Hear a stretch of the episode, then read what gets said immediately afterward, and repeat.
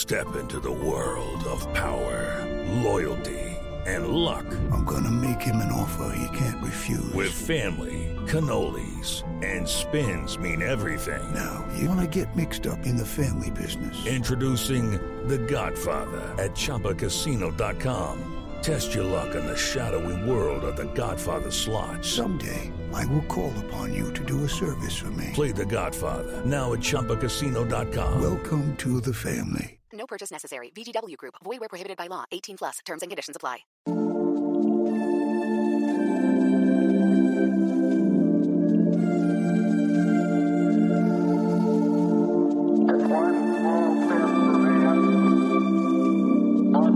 Hello,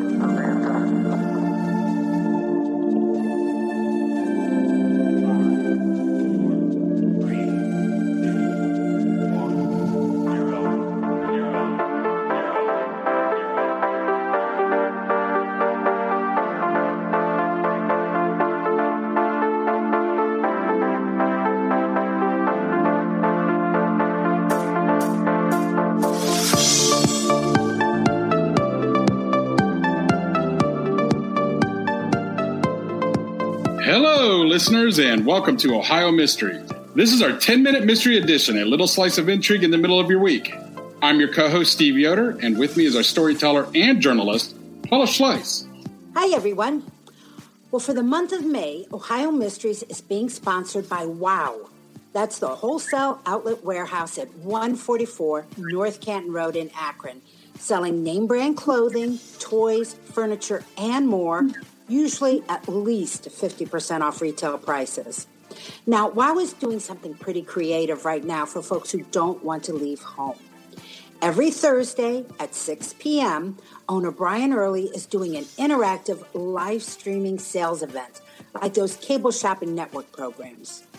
Right now, they are mostly focused on women's health and beauty, including hair care and appliances, razors, bath salts, cosmetics, ladies' apparel, you name it. So here's what you do Thursday at 6 p.m., grab whatever device connects you to the internet go to jatango.com. That's J A T A N G O.com. Click on the Wow window and get started shopping. All right, Steve, ready for a new mystery? Oh, let's let's hear it. Well, this one has been on my radar for so long. I think in part because of this idea that you could just leave your house for a run of the mill errand, your four year old daughter in tow. You walk into a store, and that's it. No. Your lives are ended. That's what happened in East Liverpool in 1973, a horrific triple homicide for which a killer still walks free. East Liverpool was once a bustling river town and a thriving pottery center. In the 1970s, the population was upwards of 25,000 people, the kind of close knit hometown that had parades and summer festivals, and most houses had front porches that were well used throughout the summer. Now, the city has declined quite dramatically the past half century. The population has dwindled to just over 10,000, and the police force is half the size of when these killings took place. But truthfully, at 25,000 or 10,000, the murder of three residents is a very big deal for a small town. And the people in East Liverpool have never forgotten this one. It happened on July 30, 1973. It was a sultry summer day, and Frances Dugan, a nurse from Chicago visiting the area, decided to stroll downtown East Liverpool in search of antiques. It was just around 1 p.m. when she spotted a brick store at 759 Dresden Avenue.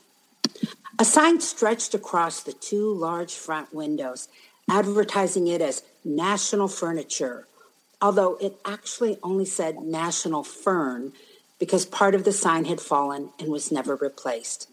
It was an old, ramshackle used furniture shop. The storefront windows, a rat's nest of junk. The nurse stepped inside, hoping to find some buried treasure, and found a whole lot more than she bargained for. She discovered the blood covered bodies of an elderly man, a young woman, and a small child. She ran from the store shouting for help. Call the police. Something terrible has happened. The police station was just a couple of blocks away, and they arrived in a heartbeat. It didn't take long to identify the dead. They first found a young mother, 22 year old Linda Morris, who was four months pregnant with her second child. She was lying in a narrow, cluttered aisle that led to the office at the rear of the store. She was lying on a mattress that had fallen from a leaning position, her head covered in blood. She had been beaten with the claw end of a hammer. Not far from her was her four year old daughter, Angela, also beaten. Angela had a pulse and was whisked away to the hospital. Beyond Linda, near the steps that went to a basement, police found a third body. It was the store owner, Earl Tweed. Mr. Tweed was 75 years old. He had come to East Liverpool from Steubenville as a young man and had been operating the furniture store since 1912. He had been beaten with a hammer and stabbed 27 times in the chest with carpet shears. Detectives were able to narrow down the time the murders were committed. A man named Charles Inman, who did part-time work for Mr. Tweed, was at the store and left at 11:30 a.m. The nurse who found the bodies entered the store at 1 p.m. It appears Mr. Tweed was attacked as he prepared to eat lunch. Police found slices of bread with bologna on a chair next to the cluttered roll-top desk in his office. Most folks in town knew Mr. Tweed. He had a wife, Marie, and a daughter, Donna. He'd been a member of First United Methodist Church for 37 years, belonged to its choir, and was a member of the Men's Bible Study Group. He was also a member of the Eagles Lodge the Moose Lodge, and the local Masons. Linda Morris was a new transplant to East Liverpool. She was a native of Alliance, Ohio, but more recently, she and her husband Lou had been living in the Poconos area of Pennsylvania. They moved to East Liverpool, where Lou landed a job as a street department employee just a few months earlier. But the place they had was too small, and they were looking for a little more space. Linda Morris was at the store because she had gone to see Mr. Tweed about one of eight or nine rental properties he owned in town. After the bodies were discovered, Lou Morris was working at a job site not far from the store when he saw his boss and a police officer pull up in a cruiser and look his way. He had a stinking feeling and his worst fears were confirmed. He was taken to City Hospital to be with his little girl, but Angela died within the hour. Linda's mom, Letty Morris, was shopping downtown when she heard someone had been murdered at the furniture shop. She knew her daughter was supposed to visit Mr. Tweed and ran to the store. Police described for her the clothes the young woman inside was wearing a blue t-shirt, and checked pants. Letty recognized the description of her daughter and broke down on the sidewalk.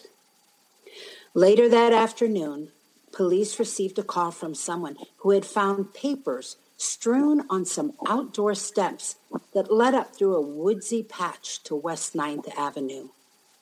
Officers responded and found documents from the store, along with Mr. Tweed's empty wallet.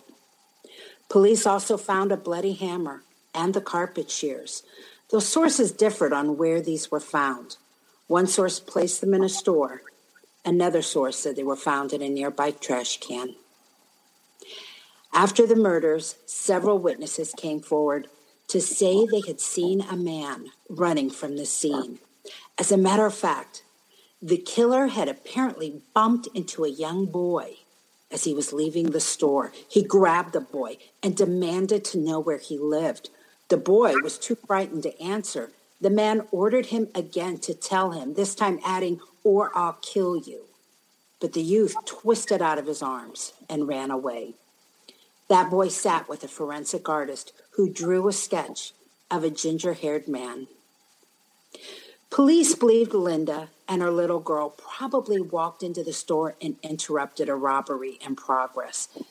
Maybe Mr. Tweed was already dead and they saw the killer standing over him. Detectives agreed none of the three were in any condition to fight off a panicked adult male intent on murder. Mr. Tweed was 75 years old, little Angela was four, and Linda, she was just five foot tall 110 pounds at the most, a petite woman described by her husband as a friendly, old fashioned country girl. Police conducted hundreds of interviews. A reward was offered. A tip led detectives to another Ohio city to quiz a suspect that was charged in another case, someone who fit the description of the man who had run from the store that day. But it didn't pan out. Agents with the Ohio Bureau of Criminal Investigation came in to help, collecting and processing more than 40 pieces of evidence. The Columbiana County Sheriff contributed manpower. They found bloody fingerprints on a cabinet in the store, which have repeatedly been submitted to the National Automated Fingerprint Identification System. And just in the past decade, they also submitted blood samples from the scene to the FBI's nationwide combined DNA index system. They call that CODIS for short, in the hopes of finding a match. Now, the detectives who worked that case almost 50 years ago, they're all dead. But East Liverpool police say the case is still open. They even still occasionally get phone calls about it. A decade ago, an amateur filmmaker named David Dunlap did a documentary on the case called 759 Dresden. The film featured archival footage and interviews, including with Mr. Tweed's daughter and Linda Morris's husband. After losing his family, Lou Morris eventually remarried and had five children with his second wife. He even became a police officer serving in Michigan for 27 years. That experience made him realize how unprepared East Liverpool police were for such a shocking crime. He said authorities never questioned him or any relatives in the case, which should have been standard. And he remembered how people were allowed to walk all over the crime scene before it had been processed. It still amazes people that on a busy summer afternoon, with many people walking the streets and lots of folks hanging out in their yards and on their porches, that a killer was able to take three lives and running, covered in blood, make his escape on foot. The fact that he disappeared so easily made police believe he was from the area, maybe lived nearby. Surely, if it was something passing through town, they would have picked a gas station to rob or something more obvious that would have cash on hand, not the nondescript junk store. Then again, if the killer lived in town, how could his identity not have leaked out in the past half century? How does someone keep that secret for so long, right under the noses of those who are searching for him? For that reason, possibly some have theorized the killer died himself not too long after. That would certainly have helped him keep a secret. Mr. Tweed's daughter spoke for that documentary and said she remembered her father as a generous businessman who doted on her, helped people who needed it, and always wore a flower in the buttonhole of his suit. I also found the grave marker for Linda Morris and her daughter Angela there was a third heart on the tombstone, remembering her unborn child as an angel we never met. That's all I got for you, Steve. Huh. You know, uh, I was thinking that it was probably somebody local, but it does make sense. They would definitely be kind of recognized. Yeah, they were, you know, I, have heard them musing whether this was somebody who might have known he had a cash box or where it would be or you know, why it might have been worth their time to go in there and try to get it. But that I'm was. Surprised, I'm surprised the blood hasn't come back. Usually people who do this are repeat offenders and probably in jail at some point. Well, the fact that they still had blood, even though they submitted it and didn't get anything, I hope that means there's still some future possibility that it could be submitted for maybe one of those familial DNA efforts down the road. I mean, I know that if they think there's a possibility that could happen, you know, that they would give that a try because they were really intent on doing it, on figuring this one out. That's it for our midweek 10 minute mystery. We'll see you here Sunday for our next regular full sized Ohio Mystery episode. In the meantime, enjoy the rest of your week and may all of your mysteries have happy endings.